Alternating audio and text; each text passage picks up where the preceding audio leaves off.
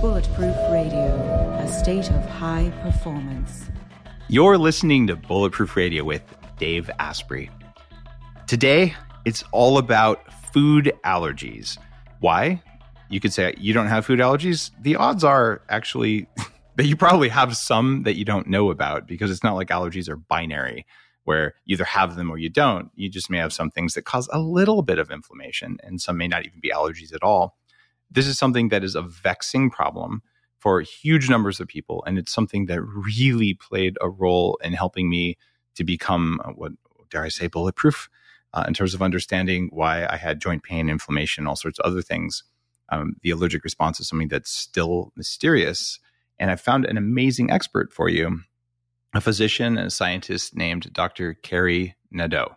You could call her one of the world's leading experts on food allergy, both in adults and kids, because she's the director of the Sean N. Parker Center for Allergy and Asthma Research at a little university you might have heard of called Stanford and she's looking at how we can prevent allergies and cure allergies and asthma. And she spent about 30 years looking at environmental and genetic factors that cause these things. By the way, I did have asthma as a kid, and I still have some food allergies, less than I did. Uh, so this is personal to me, but I think it's going to be of great service to listeners. And I mean, Kari, you're you're looking at 25 clinical trials. We've got a team in a lab at Stanford and in your book, uh, which just came out called The End of Food Allergy, you say 32 million Americans have food allergies. How do you know? Thanks, Dave. And thanks for inviting me on your show. I'm so excited to be here. I, um, I know because we work as part of a team, and no one person can do this all, that's for sure. And we work as part of a global network of teams to be able to combat this epidemic. And we only know it's an epidemic because we have to know the numbers. And how do we know the numbers? That's because we work really hard to be able to go across the world and get good questionnaires out to people and understand do you have a doctor's diagnosis of food allergy? And we did just that. Thousands and thousands of questioners throughout the globe. I, before the time of COVID, used to travel throughout the world to try to understand if these numbers were real or not. And unfortunately, in the US, it is true. We have quite a few people with food allergies diagnosed by their doctors. For children, it's about 8% of kids. For adults, we were really surprised to find out it was 10% of adults in the US. Now, that's interesting because uh, you did mention an epidemic of food allergies, and that seems like a, a very useful word. However, in almost all epidemics, you have the number of people you've tested, and then you have the number of people who are actually affected. Do you think if that's the number of doctor diagnosed food allergies, how many undiagnosed food allergies might we be dealing with? That's an excellent question, Dave. That is the key issue. That we are only as good as our doctor's diagnosis. And there aren't many allergists in the country. And that's the problem. If you go to the emergency room, for example, it might take nine months before you get to get into the office of an allergist. And that nine months is too long. We need to figure out what people are allergic to. So we are developing at home point of care testing to be able to use for patients to use to be able to figure out if they have a food allergy or not. But that's coming. In the meantime, you're right. There are a lot of people that have difficulties, and appropriately so, between what's a food sensitivity? What if I get a headache? What if I start getting a fever? What if I start getting bloating to a food? we talk about that in the book. That's a food sensitivity. Mm-hmm. And you should go see the doctor as well for that. You don't need to eat those foods. Avoiding those foods will probably help you. A food allergy is something that within two hours of eating that food, it could lead to a near fatal or fatal event. And those reactions are different. They cause itching. They're not associated with fever. They're not associated with bloating. They're not associated with a headache. This is where it's itching, rash, wheezing, blood pressure drop, diarrhea, vomiting. That can happen in food allergies. Then there's a third topic that we all are really getting more knowledge about, which is celiac disease and wheat and wheat sensitivities and wheat allergies. So I talk about that in the book, these three different things. And I want to make sure your listeners know that there's a lot of science now. In the last five years, we have been able to deliver on the hope and promise of that science so that your doctors now have the ability to use tests to differentiate these things so that when I talk about doctor's diagnosis of food allergy, you're right. It is what we know right now. But if we were able to test everyone, it would probably be higher. So, probably be higher is less quantitative. Now, as a leading expert in this stuff, I want you to take a stab in the dark with full asterisk saying we don't have numbers, but I'm well suited to estimate the number of undiagnosed that are out there. What would you say, knowing that we can't prove it? We're probably missing about, uh, I'd say, three to five percent. That's it. Not really? knowing of on top. Let's say it's from ten to fifteen percent, or this is the way we did our it, the way we did our analysis. So probably it could be between ten to fifteen percent, and for the kids, probably about eight to thirteen percent. But each country is a little bit different too, and that's a snapshot in time now in the U.S. What we know now. In ten years, that number could be totally different Mhm. because environment is playing such a critical role. Like you speak about inflammation, treating your body well. If you don't treat your body well, within any given year, you might develop a food allergy. You might not have a food allergy now, but if you don't take care of yourself, that's what we talk about in the book. You've got to take care of yourself because any one person can develop a food allergy newly if they even if they didn't have an allergy before. And then of course there's lots of countries out there that thought, oh well, we're we're South America, we don't have to deal with food allergies. And unfortunately, they do now. This is a growing epidemic. So we talk about that in the book too. It's just not a US based disease anymore, it's growing around the world. So, do do food allergies vote? I mean, do more Republicans or Democrats have food allergies? there are no boundaries. they There's, don't care. I'll tell you, that's the hard part. There is no boundaries. There is Okay. no discrimination when it comes to food allergies and How- ages in any color and in any uh, political venue. what about socioeconomic status? I mean, do rich people have more food allergies than poor people, or vice versa?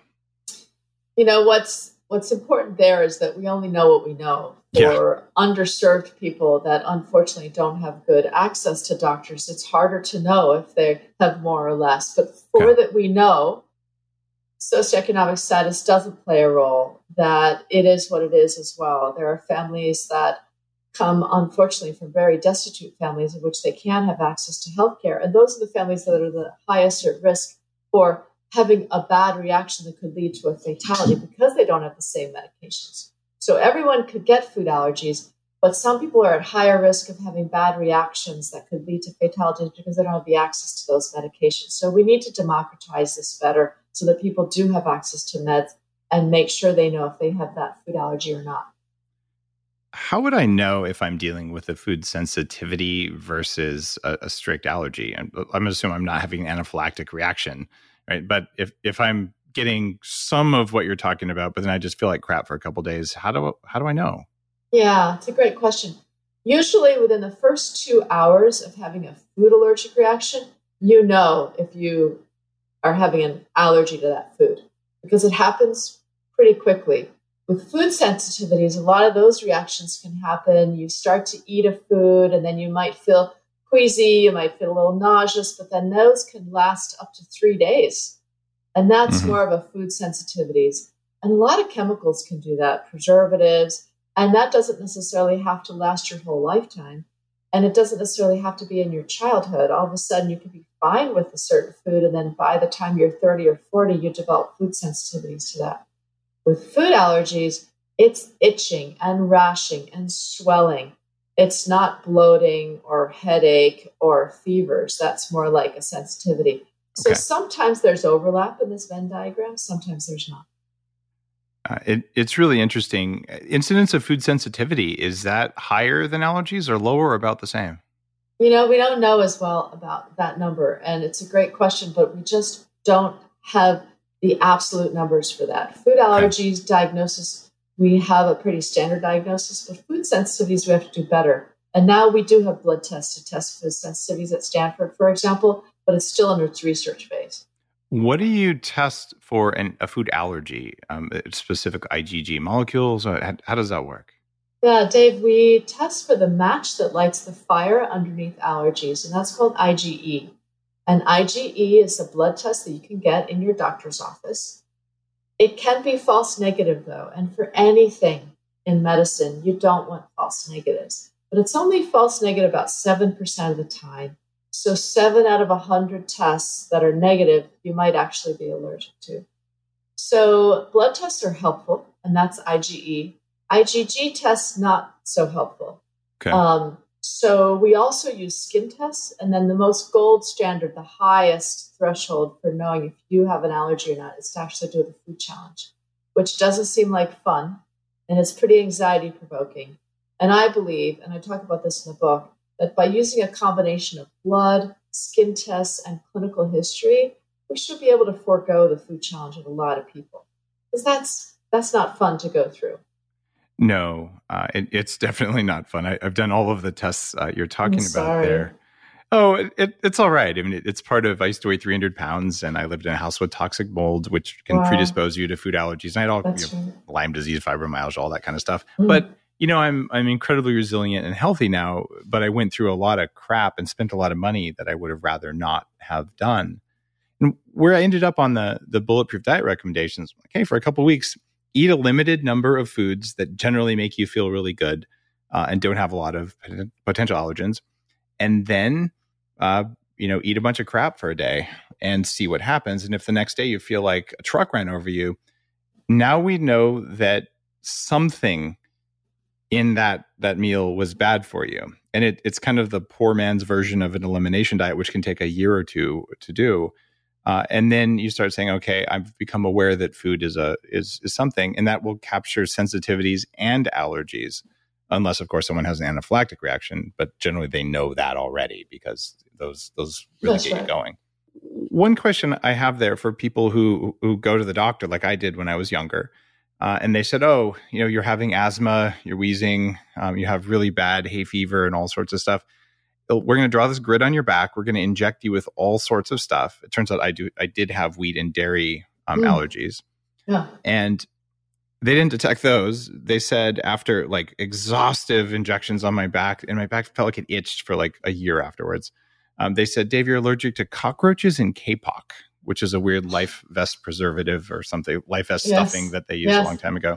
Oh, man. But what the hell? That didn't make any sense. And it wasn't actually accurate. Uh, yeah. So, you know, I, I granted that was a while ago, but it, if someone's really really knows that there's something they're gonna they're gonna quest for it and they could come to your lab and they could they could get an IgE test and you could pretty much tell them it's this and this and it's not this and this. That's right. Okay. And and again, I feel for patients. I also, like you, had terrible mold allergies, oh, and so you know. I had terrible asthma. And I remember sitting there in the doctor's office and going through that prick as like a five year old, that was not fun. I didn't understand why are they doing this. The doctor's supposed to make me better, not worse. So um, I too feel compelled to make sure that we can do something better. If we have that knowledge, if we have that science, we should do better and make people's quality of life better in general, uh, on the therapy side, on the prevention side, as well as on the diagnostic side. So, yes, at Stanford, especially, and a lot of places around the world, we have better blood tests now. And I'd say that we're getting to the point where all you need to do is take two drops of blood. You can try to do this at home. And I'm working with bioengineers at Stanford so that we can do some really easy to use testing that you can link up to your iPhone or your smartphone so that you can get that right away in red wow. so that you know if you have allergies or not definitively, not kind of this well, you might have cockroach allergies, but we really don't know because this is what happened on your back, but we don't know if that might happen in your lungs. So we can't really send you out today knowing for sure what your allergies are. And that to me doesn't seem too scientific, but it also doesn't help the patient in the end with their lifelong management skills. How far out are we from having access to food allergy testing like that? I think we're pretty close. I'm pretty excited about that. I work with a wonderful team of engineers at Stanford. And it's really thanks to their amazing brain power. They developed this microfluidic device. I'll see if I have it, um, where you actually can have a chip that goes right into your phone. And with that, um, you can take two drops of blood and have it read out on your uh, smartphone. Wow. So it's pretty cool. Uh, stuff like that makes me so happy, and it, it's easy to to sort of get caught in this idea. that oh, the world's a bad place. It is such an amazing miracle of science and engineering and our knowledge of our own biology that you could even do something like that. Like the the amount of human innovation that went into even be able to do that in a lab, it, it's mind boggling. So I, I just love it. It makes me excited to be around now. Yeah, I am too. I'm inspired by students and inspired by people. And our biggest inspiration is patients. We, we deserve to know better, right? As patients, but also as scientists, let's do better and let's make sure that we have something that works. So I think it's going to come in the next two or three years. You mentioned that you had mold allergies. Did you also had food allergies? I did not have food allergies. You didn't? Okay. No. Yeah. Have you cured your mold allergy? Is your immune system non-reactive to that? Yeah, you know, I grew up in New Jersey, and I grew. My dad uh, worked uh, as a marine biologist, so I grew up on a houseboat that was like totally oh, full God. of mold, and, and, so in the humid yeah. New Jersey weather. Um, so when we moved away, I grew out of it. Oh, and you also you were not exposed, and the California type of mold is different species than New Jersey mold. That's, a lot of people move; they're fine. That's exactly right. The amazing okay. dif- difference also allowed. But if I went back there, I probably would have the allergy again. I don't know about your mold allergies, but you know, especially with the black molds, we do need to yeah. be careful and make sure we don't get exposed a lot because they're not fun. Uh, they're not. Uh, the reason I was asking was was I want to know, you know, did you in in the when no one was looking, you know, I I know how to do this. I'm just going to hack my own self to not be allergic. Um, but it sounds like you didn't do it. You just uh, you did that move away, let the, the immune system calm down, and things are generally okay if you don't get re-exposed. Right. Okay. But if I didn't have that opportunity, absolutely, I would have undergone therapy to get okay. rid of my mold allergies. Well, let's talk about first the most common food allergens, and then I want to get into immunotherapy and what that is and, and how it works. So, what are the main offenders for people? Sure. So, you know, there's the common allergens, but what I've seen in my lifetime taking care of a lot of people is that anything can cause a food allergy as long as it's a protein. Now, what's interesting is the one protein that I've never seen people become allergic to is coffee bean. Coffee is a bean, uh, just like many of the things that cause food allergies are seeds and nuts. But there are those nuts and seeds that are really rich in proteins. So is shrimp, fish, wheat, soy. These are protein laden foods. And you could ask, why milk, egg? Why these top eight foods? And why around the whole world? Well, we're trying to understand that better, but those are the top offenders. And they cause a lot of food allergies, and especially the nuts. I think because those proteins are so strong, they were meant to grow whatever that nut was, whatever that seed was, into a large plant. So they're really concentrated and they tend to be the ones that are the most allergenic. And when we are trying to understand what causes food allergy, it helps to understand those proteins because we think through the skin, allergies can begin, through the gut, allergies can stay quiet, and hopefully through the diet, allergies can stay quiet. And we say that in the book because we mean it what happens is in the skin and in this era where a lot of detergents are used and we're using a lot of chemicals on our skin, we're leading that skin to become dry and open and irritated. A lot of babies now have dry skin where they wouldn't have 20 years ago. And then the food that's on the breakfast table, the food that's in the air that people are eating, becomes the most allergenic food.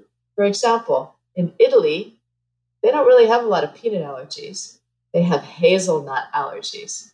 Mm-hmm. Nutella is hazelnut Nutella. That's the in the diet of uh, a lot of Italian food. There's hazelnuts, and um, and that's important to know. In uh, in countries like Lithuania and other countries like the Ukraine, the food that's the highest food allergen there are carrots because they have a lot of carrots in their diet. So for those babies that are exposed to the carrot dust, we think that that's a way that it gets into the body and unfortunately causes the immune response to think, well, that's a danger signal. But if you start eating those things naturally, if you do have dry skin, but you also start eating those things in a way that's every day, that's based on your circadian rhythm, that's based on a good diet with fresh vegetables, good food, that actually decreases your chances of having that food as an allergy. So we've learned a lot in the five years, and that's thanks to a lot of global work. And that has helped us learn how to treat it as well. You mentioned something that's near and dear to my heart about uh, coffee. And there's a, a company called Cyrex, which a lot of functional medicine uh, practitioners will say is kind of the gold standard for food sensitivity or food allergy training. And they do find that some people have coffee allergies. Any ideas why they're finding that, but you're not? I think you can have coffee sensitivities. Caffeine in general with the coffee helps you so that uh, the one known item that actually stops you from having an allergic reaction is an epinephrine device. So that's great. And that is pretty much similar to uh, an espresso um, in Starbucks, for example. So there's two injectable epinephrine devices. These are some of the examples. But with that, coffee, i.e., caffeine, helps you fight allergies. But I wouldn't say if you're having an allergic reaction to go grab your cup of Joe. That's not the way to do it. You just definitely want to use injectable epinephrine device if you're having an anaphylactic reaction. But I've never seen, and maybe the company is uh, is way more advanced, and I I would love to speak to them more. I've never seen a food allergy to coffee. I've seen sensitivities, that's for sure, with yeah. caffeine, with coffee, with different tannins and different products in the coffee, for sure. Yes. I uh, I called them and asked what uh, they were using in their tests uh, as yeah. the as the antigen for coffee. It turns out they were using instant coffee from the grocery store. And as the guy who knows a lot about mold in coffee, because uh, I changed the coffee production process and lab test my coffee to make sure there's no mold in wow. there, I can wow. tell you that instant coffee is the moldiest of all the coffee out there.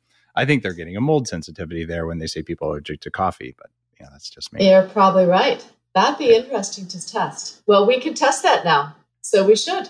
Oh, that would be super cool. Uh, That'd I'm, be very cool. I, I, I, will talk with you offline about that. I'd, I'd love to because I quit coffee for five years because I was convinced that I was allergic to it. I would drink it, so and I would I get it within two hours. I get the energy crash, sugar cravings, sometimes like swelling in my forehead. I was like, oh, you know, and then I just needed more coffee or you yes. know a snack, right. and magically when I drink coffee that doesn't have mold in it, I don't get any of that.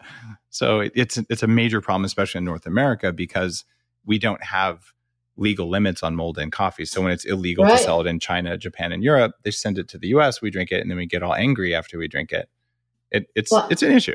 Well, Dave, thanks for teaching me about this. I mean, this is one thing that I really want to understand better, and this is why I love interacting with people throughout the globe and yourself. We talk about in the book the fact that before we eat something, like my food allergic allergic patients, they always want to know, well, how do I know that that soup that that person just gave me in the restaurant that they say for sure doesn't have peanut in it? How do I know it doesn't have peanut in it? How do I know if a coffee maker that says for sure this doesn't have mold in it? How do I make sure that it doesn't have mold in it before I ingest it?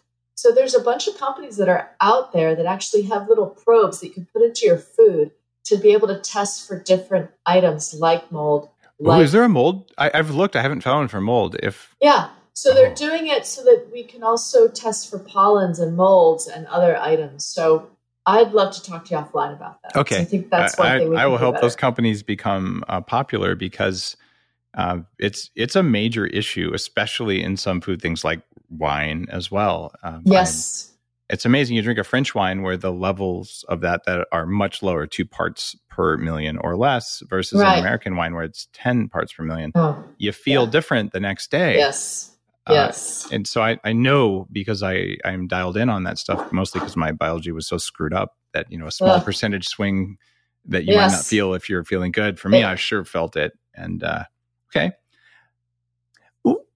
One of the other things that really confuses me about food allergies is that if I eat leftover pork or fish, which uh, or fermented soy, which are sources of histamine in the diet, I get what sure from your description looks a lot like a food allergy, but I'm just directly eating histamine.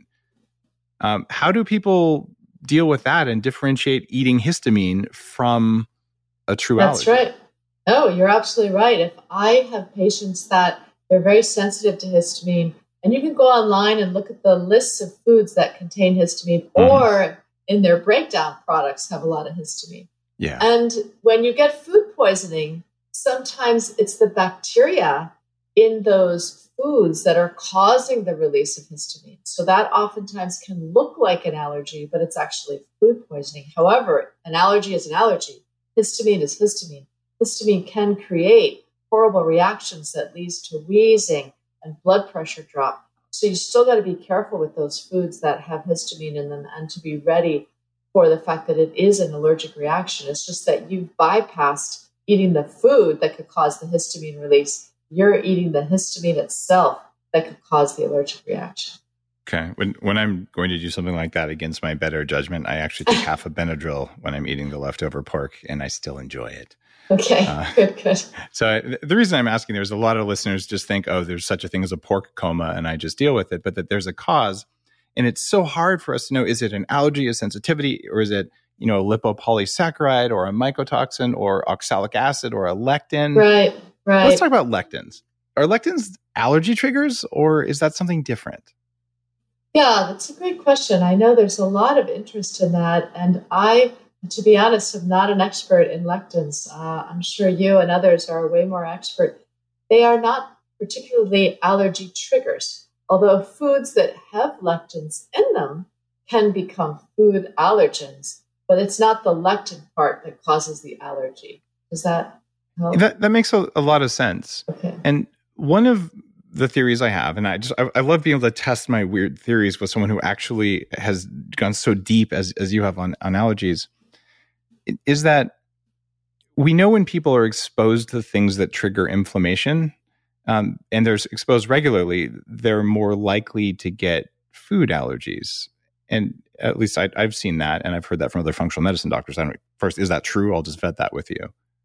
Yeah, I think having a heightened sense of inflammation, and I saw that a lot in identical twins where they're the same genetics, right? We know that genetics don't play such a critical role in food allergy a little bit, but when they do, you should see them across identical twins. But we have tons of identical twins where one will get food allergy and the other one will not. The hmm. one that does not, they tend to be the adult twin that doesn't smoke, doesn't have a lot of preservatives in their diet, uh, doesn't have a lot of dry skin, doesn't use a lot of bad detergents, so there's this kind of phenotype of someone that does not have food allergies. The person that has food allergy, oftentimes they either got a bad viral infection or they started to eat foods that caused a lot of inflammation. And then years later, they started to develop an allergy. Okay, so it can get turned on. I, I have my, my hypothesis here is that when people are exposed to really bad stressors, eh, you, you know, like I said, a chronic or not chronic, a bad viral infection, uh, a divorce, uh, living, you know, moving into a house with toxic mold, that when the body can't figure out the source of stress, it starts looking for proteins that might be the source of stress and then it correlates those things. The immune system is very intelligent that way. It's like if I can't That's find right. what it is, I'm going to find what it is, and it exactly. sometimes gets mismatched. There is that a good model for sort of like why it's, your stress should be low to to not a, get out? It's really a perfect model uh, okay. because it's a misfiring. Like, can you think evolutionarily, whatever came through the skin, right? Our skin is our like most critical organ to combat the outside world, and we have skin inside our lungs, skin inside our gut. Anything that touches the air is made of skin cells. And so, and when we were stressed, right, oftentimes that meant that our environmental cues were stressing us out.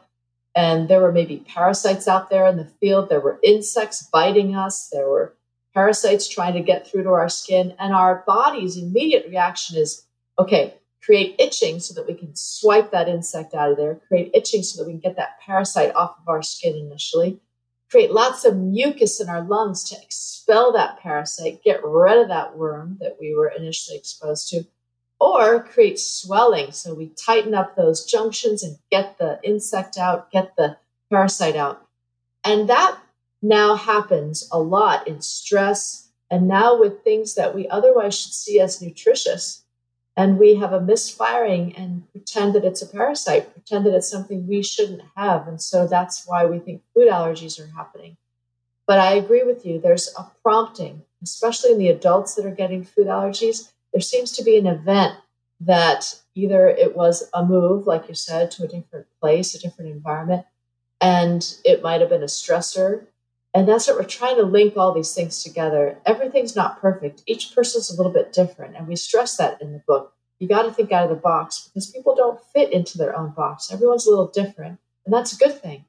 But we need to figure out for each person what's best for them. What if there was a way to feel younger for longer? Well, there is. Your body needs something called the NAD plus molecule to help you age well. When you're young, your body makes a lot of NAD plus, and that helps you make energy. It helps you keep your DNA healthy, absorb nutrients well, and it protects your cells from stress. But once you hit about 30, your NAD plus levels start to drop. The good news is that longevity scientists have found some things that can help, like niacin, niacinamide, and niagen. They help your body make more NAD plus even as you age. All three of these are in an amazing formula called Qualia NAD plus. Check out Qualia NAD plus risk-free for up to 100 days at neurohacker.com slash dave15 to save an extra 15%. That's neurohacker.com slash dave15, Qualia NAD plus. It's what I use. The individual nature of these is very frustrating. And it makes me wonder if uh, presidential elections might increase food allergies uh, because, you know, people, some people at least get really, really stressed about it. And if you feel like you're going to die based on who's going to get elected, that feeling of impending doom plus novel protein might equal something weird. I'm not saying that that does yes. cause allergies. I'm just like like be careful. You know, the, those those giant spikes in in stress are just never good for you, and they aren't that likely to. But they're just like tipping the risk in one direction or another. They are. I would not be smearing peanut butter on my skin today. That's for sure. Now, you, you, keep talking about skin, which is really intriguing. I grew up, I had all kinds of weird rashes. I was sleeping in a bedroom that had black mold in the walls, uh, amongst other things. So that that's probably not very good for you, but we didn't know. And um, I definitely had you know dry skin, and I'd have oily skin, and generally it's pretty good now. But uh, let me ask you this first: How often should people be showering? Ah, well, that's a toughie. Um, obviously, I'm not going to tell people not to shower. You, you got to clean your you got to clean your body. That's important. Right.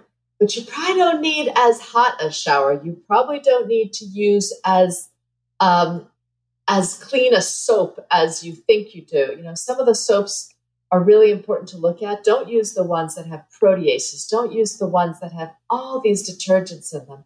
If it's safe for the earth, it's probably safe for your body. So when you go and look at detergents, take a shower, that's fine. Don't probably use as hot water as we do. Don't stay as long in the shower as we would like to, because that can cause irritation in the skin. And importantly, is make sure you use the right detergents because the detergents can really chew up your skin. Are you better off using a soap or a detergent? Um, soaps that do not contain antibiotics are the best. Like so, real um, soap. Okay. Yeah.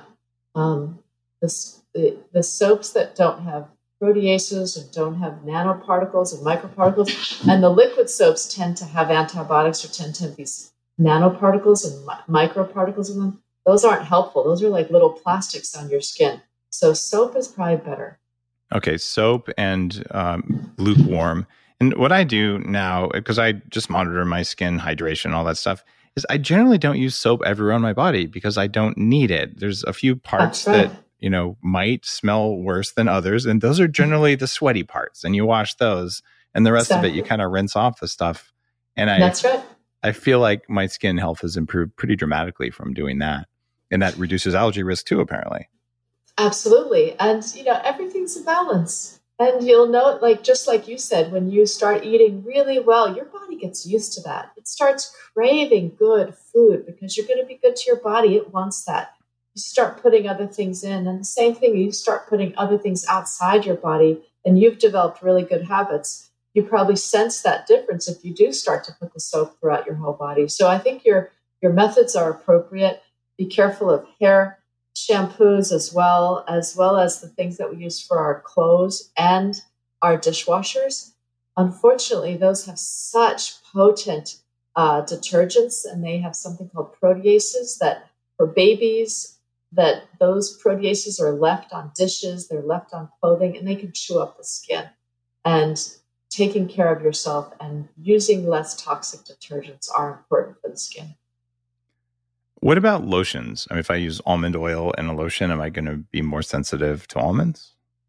That's a great question. So we've noticed that if people have really dry skin and eczema, if they start using the peanut oil, the cashew oils, the almond oils, the coconut oils, some of them can develop those allergies. Do you see a lot of coconut allergy? I do. I see some coconut allergies. Interesting. Um, but it's yeah. One of the reasons I, I like MCT oil is that at least a properly made MCT oil has zero protein from coconut oil in it.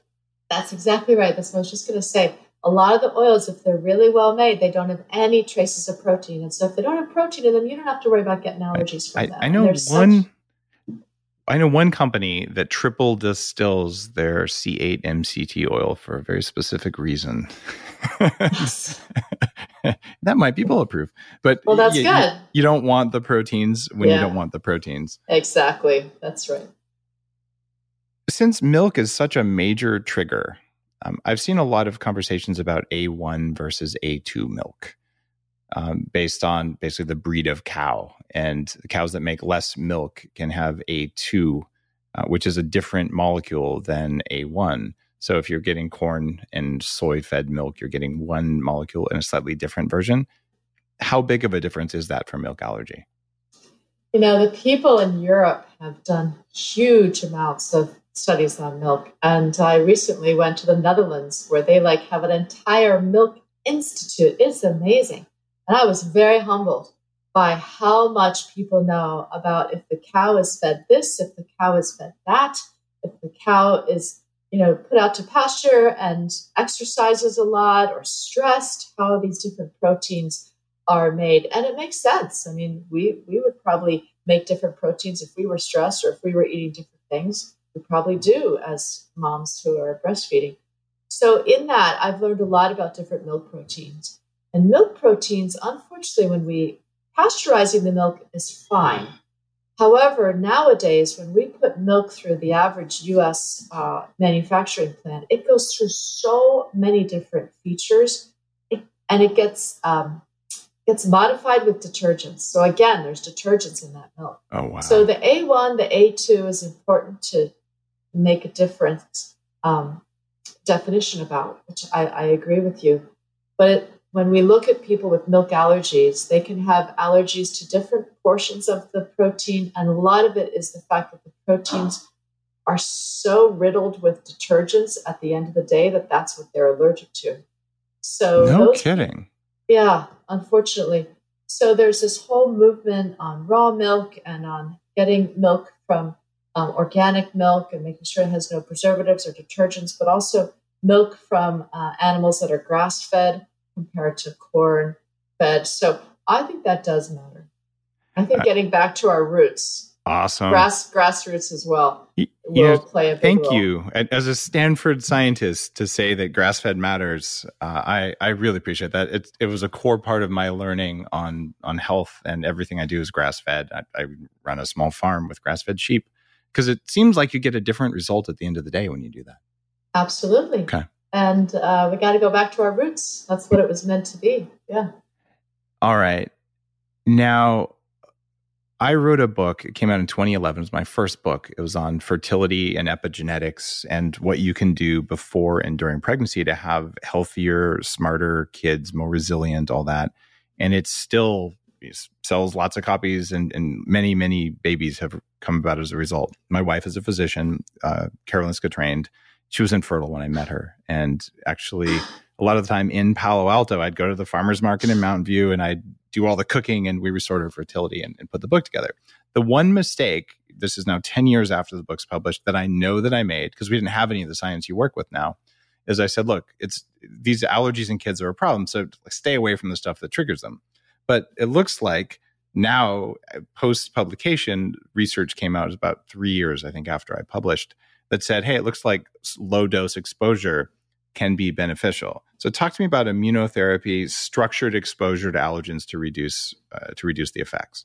Yeah, thank you. So um, first, uh, congratulations. I'm so glad, and I, I, want to get a copy of your book. I think that's fantastic. We do a lot of work in epigenetics and how the environment can change the epigenetics. And if you change the epigenetics in a mom, that oftentimes can be inherited into her baby as well as a a dad. So that's what's so amazing is this epigenetic profile plays a role in both.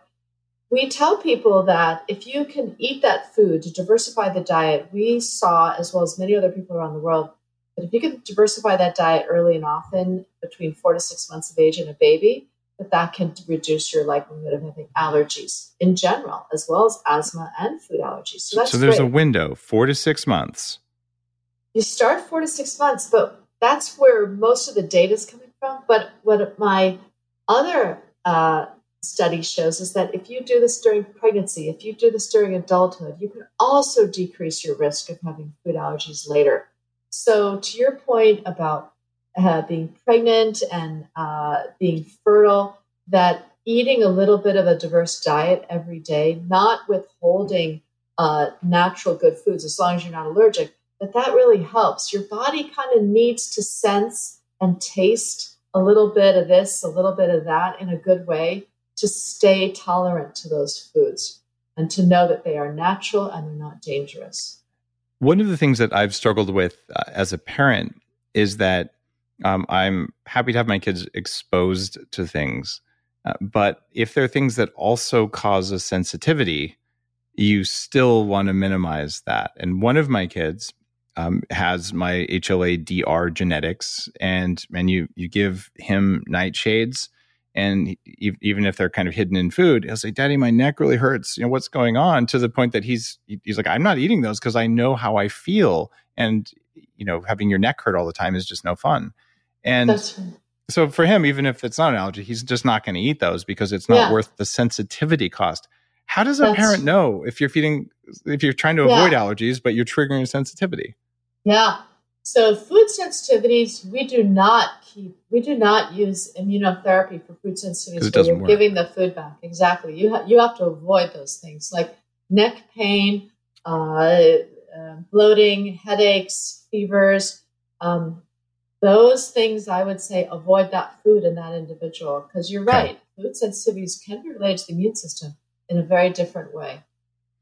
Now, does this mean that that there's you know powder, and I've certainly heard about this, um, but does this mean you recommend you know powders you might um, you know sprinkle on your breasts or put in your breast milk uh, at starting at age four months yeah. that are really yeah. good to program the immune system in a certain way? Yeah, there's a company, Spoonful One, that has 16 of the top foods that could become allergens. They're just proteins. It's all organic, it's all natural, but you can easily put that all into one packet instead of having to make it and stir it in a pot and give it to your baby. But that way, it's all in just one packet and you sprinkle it on. And uh, we have fed it to moms who are breastfeeding and moms who are pregnant as well as their babies. And we start around four to six months. There's no magic window period, but we like to start there because that's when naturally they would be trying to eat sort of foods outside of their mom's breast milk anyway.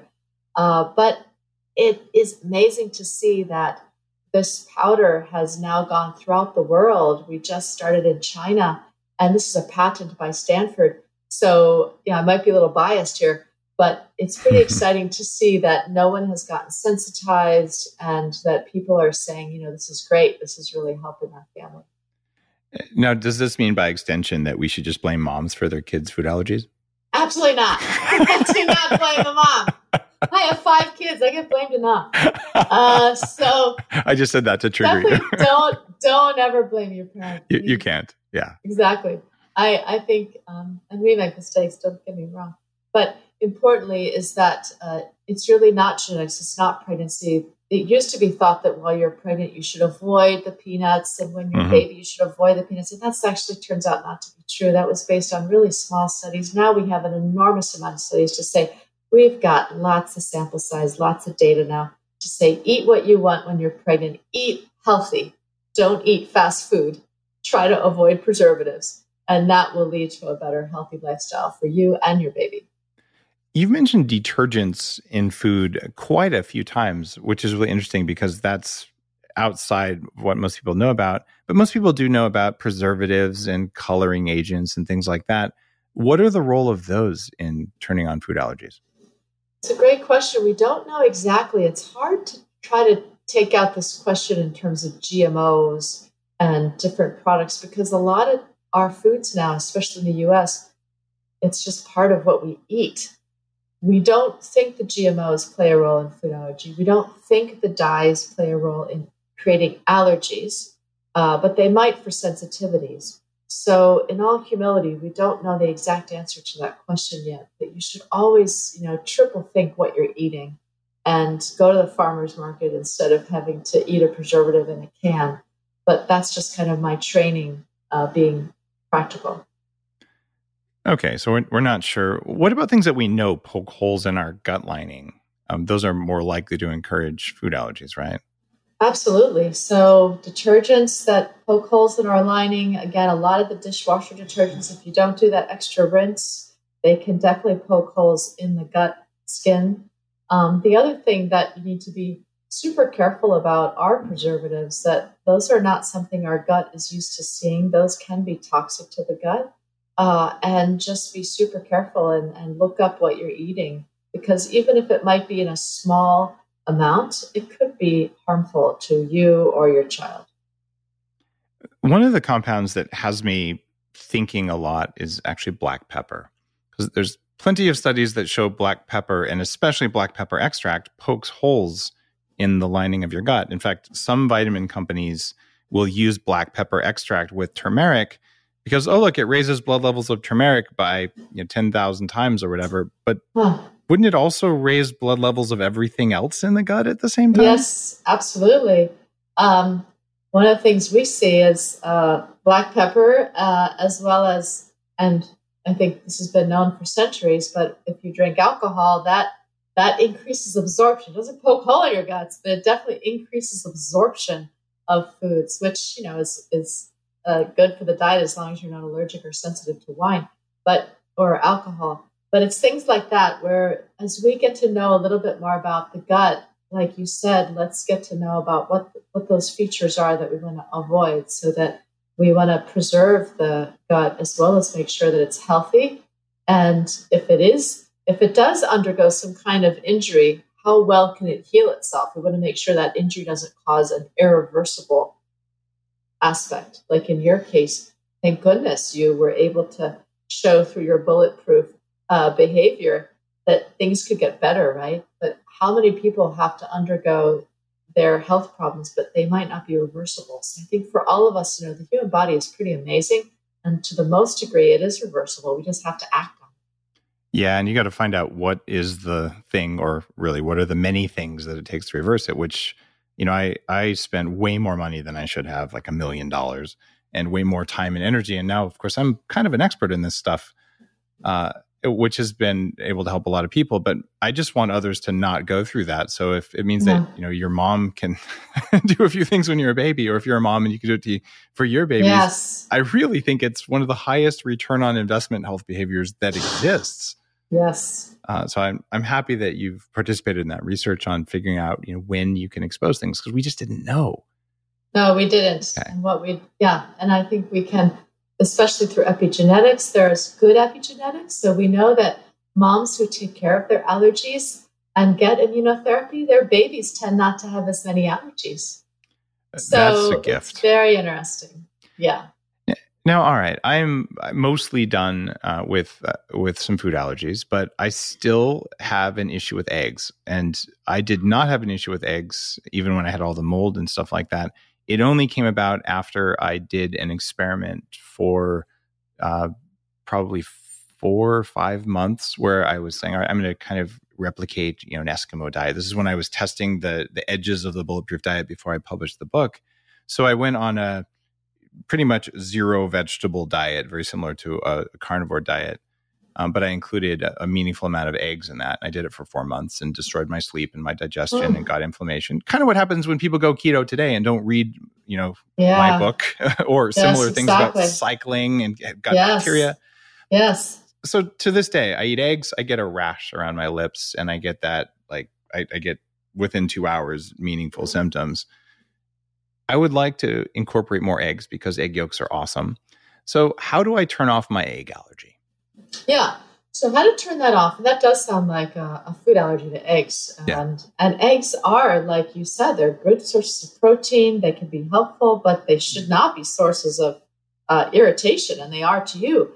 So, the way to turn that off, as long as it's an allergy to that protein, is you give small amounts of that egg powder, including the yolk powder, in your body. You start with minute amounts, like milligram amounts, like little specks of sand, and then you increase it by about 25% every two weeks, and you'll get up to a whole egg's worth of protein. That'll take probably about six months, but that's totally possible. And everyone's body has the capacity to become um, non allergenic because people naturally lose their egg allergies. And so we've developed therapy, thanks to a lot of people around the world as well, to be able to have your body, your immune system look like an immune system of someone who naturally loses their food allergy to egg.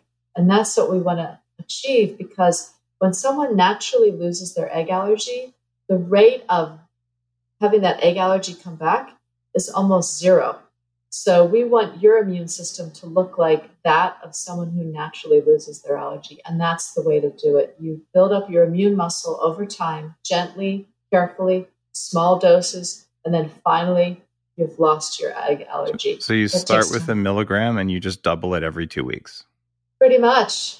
Okay. But you do it in a personal approach. You wouldn't want to do this at home. We do this through the clinic because you want to be super careful.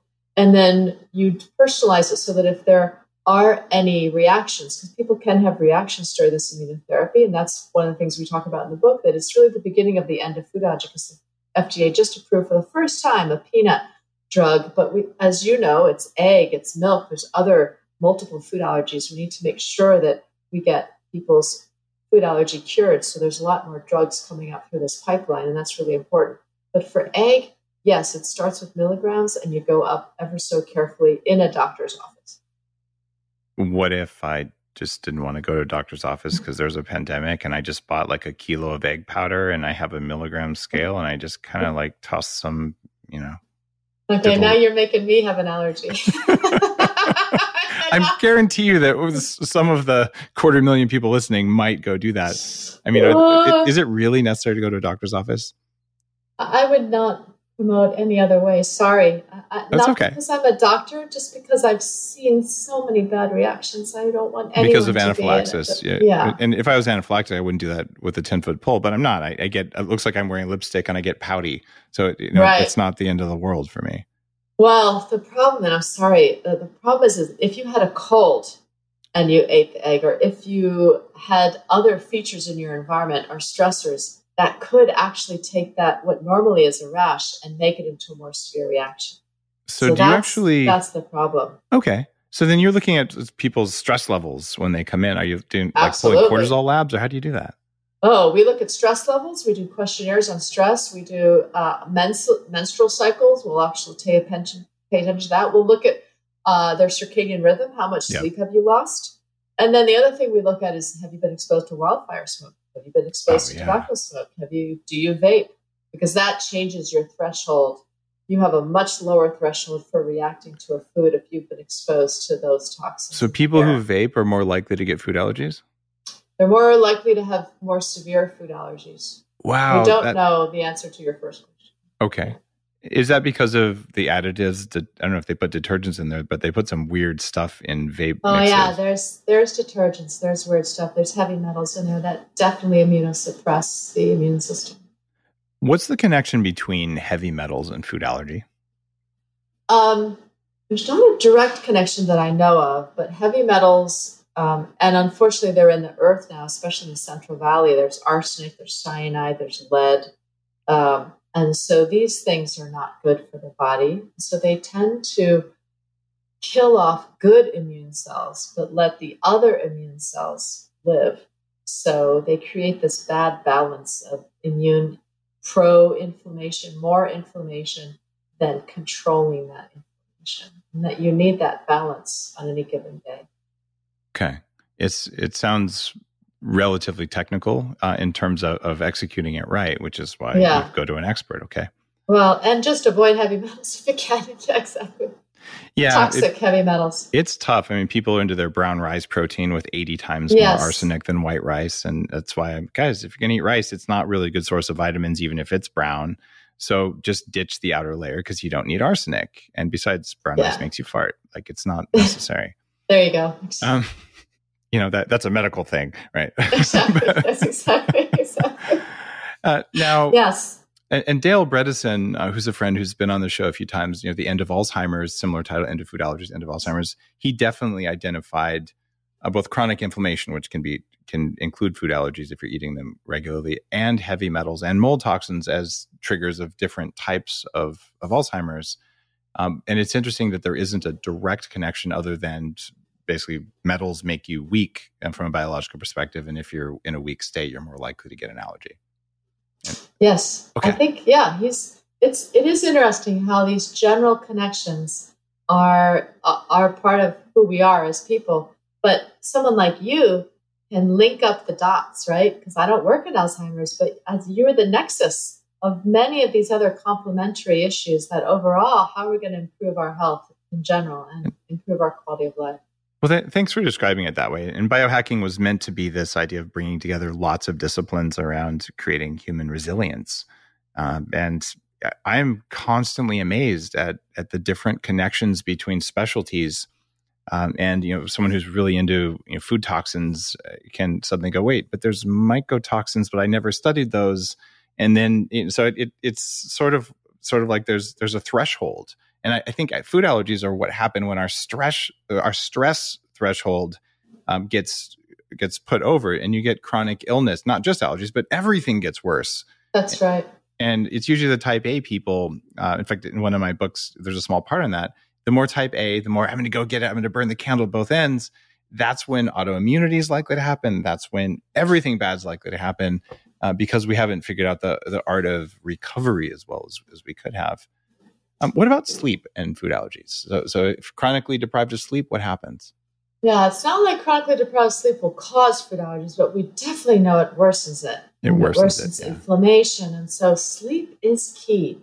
Okay. And um, and this is separate, but when you look at those people that have that resiliency and are octogenarians and nonagenarians, and they're out there riding their bicycles, and totally healthy, and they don't get COVID because they're so healthy not that I want them to be exposed. But importantly is what do they get? What are all the commonalities? Is they get sleep. And so we did this big aging study thanks to the Ellison cohort uh, at Stanford. We did identical twins that were, you know, in their older age group, I call wiser age group. And with that, we looked at all these different features to their health. And we thought, oh, their, their health and their brain health, it must be due to Sudoku or other things. And it was due to number one, sleep, number two, diet, number three, exercise. Wow. And So- number four, social, keeping well connected with their social universe. So those are good practices for resilience and highly resilient people. If they get food allergies, they're not as bad and they're less likely to get them. Okay. Yes, that's I, right. I like that. Good. It- In the context of immunotherapy in your book, um, you talk about four types of immunotherapy. Can you walk me through each of the types? Sure, thank you. So, we've talked a lot about prevention today. We've talked a lot about how we can be proactive to improve our quality of life and proactive in terms of trying to help our children, uh, uh, if, if pregnant or otherwise.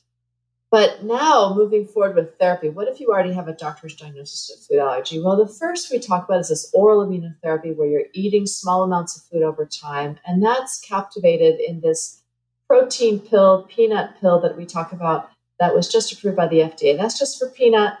Peanut, though, is a small percentage of the overall allergies.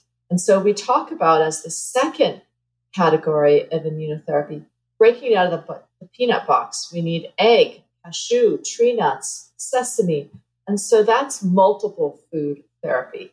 And that is being made by Alladapt. Other companies are looking at um, making products for multiple food allergies so that you can get rid of your food allergies all at the same time. So that's great. That's And those are available now? You. Those are going through the FDA right now.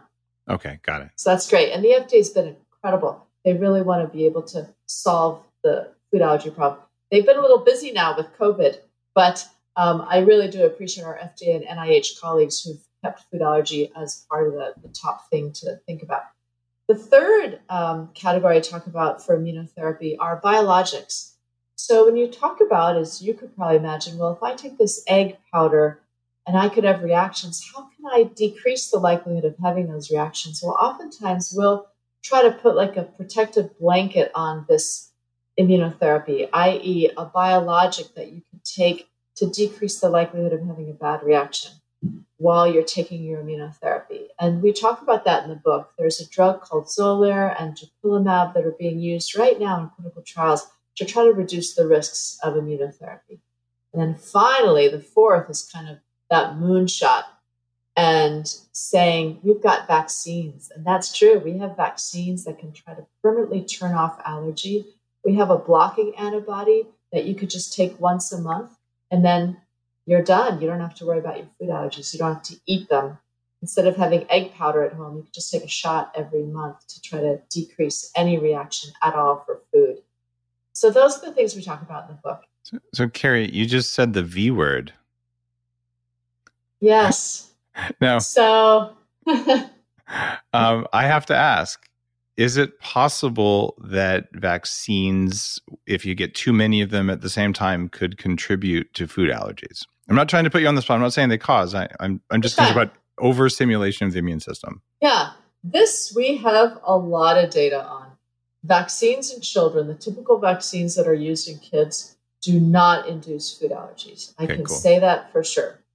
Um, they also don't induce autism. That's another whole topic. But importantly, is that um, the vaccines I was talking about that are therapy for food allergies, those are a little bit different types of vaccines. They actually have little bits of peanut in them. And mm-hmm. you inject them underneath your skin, and you become tolerant to the peanuts with the vaccine.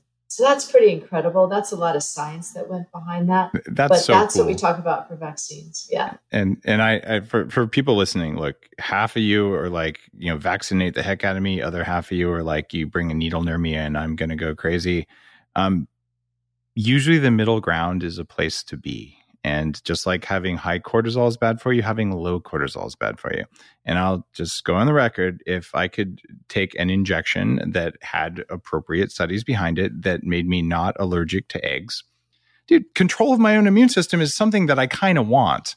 And if it doesn't do what I want, I'm going to make it do what I want. Uh, and and that said, I really appreciate appropriate safety testing and all that. So I would just tell you, you, you, don't have to be that polarized, whichever side you're on. Yes, that's right. That is absolutely right. And let science and data dictate how this goes, but also make sure you're aware of your personal body. You know, you yeah. know what you can do and not. So I'm and, always humbled by that. Yeah, and and so it's I'm not saying that every vaccine at all times makes sense for everyone. That that's not it. And the flip side probably isn't also true. So, that's so guys, right. you don't have to be so reactive about those. Yeah. Um, now, let me ask you this: Could we make a vaccine for fear or over uh, over love of vaccines? I'm kidding. Now, now I've just made everyone very mad. I wish. so, uh, but a, a, vaccine for food allergies, can I buy one? It, how soon will I be able to buy one?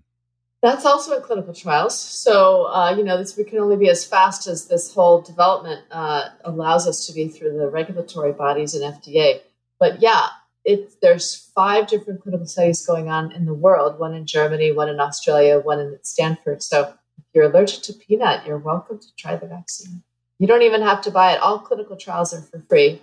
Palforzia, when you get an FDA approved drug, third party payers are hopefully paying for that fully as therapy so that people don't have to pay for that themselves. Okay. So right now it's covered, and when it is widely available, it doesn't sound like it's going to be that expensive. You've got a, some doctor visits, and you've got yeah. uh, you've got some relatively affordable uh, powder stuff until there's an injection, maybe. Exactly. So I think for the most part, third party payers will pay for that, and then um, we need to make sure it's widely available because food allergy is an epidemic. So I think these things are being discussed right now, but the best thing to do if people are interested in doing this for themselves because food allergy is so infrequent in our population. You know, go to your local uh, site that has a clinical trial. Look at that first because that's free and clinical trials are so needed to be able to help food allergy. And the second thing is go to your doctor and ask them about FDA approved drugs. It's probably also worth saying something that you were too polite to say um, which is you might want to read this little book out there called The End of Food Allergy. I was going to give you a roadmap for this. Uh, and I, I want to thank you for taking the time to write the book. A lot of people think, oh, I'm going to go write a book either because I want to be famous or I want to make a lot of money. Um, books take an enormous amount of time to write.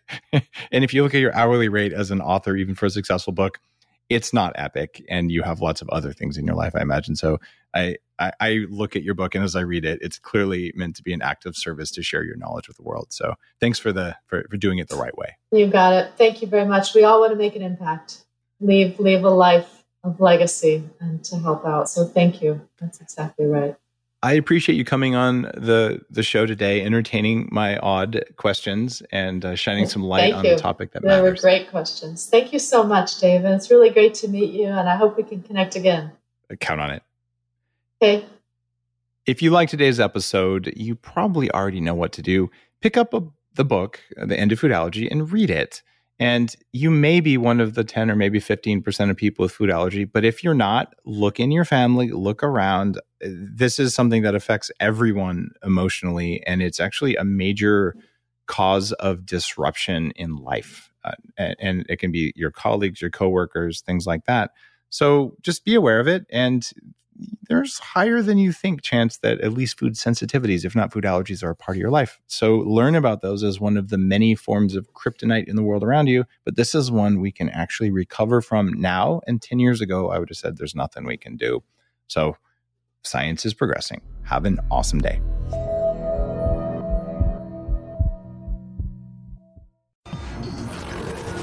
The Human Upgrade, formerly Bulletproof Radio, was created and is hosted by Dave Asprey. The information contained in this podcast is provided for informational purposes only and is not intended for the purposes of diagnosing, treating, curing, or preventing any disease. Before using any products referenced on the podcast, consult with your healthcare provider, carefully read all labels, and heed all directions and cautions that accompany the products. Information found or received through the podcast should not be used in place of a consultation or advice from a healthcare provider. If you suspect you have a medical problem or should you have any healthcare questions, please promptly call or see your healthcare provider.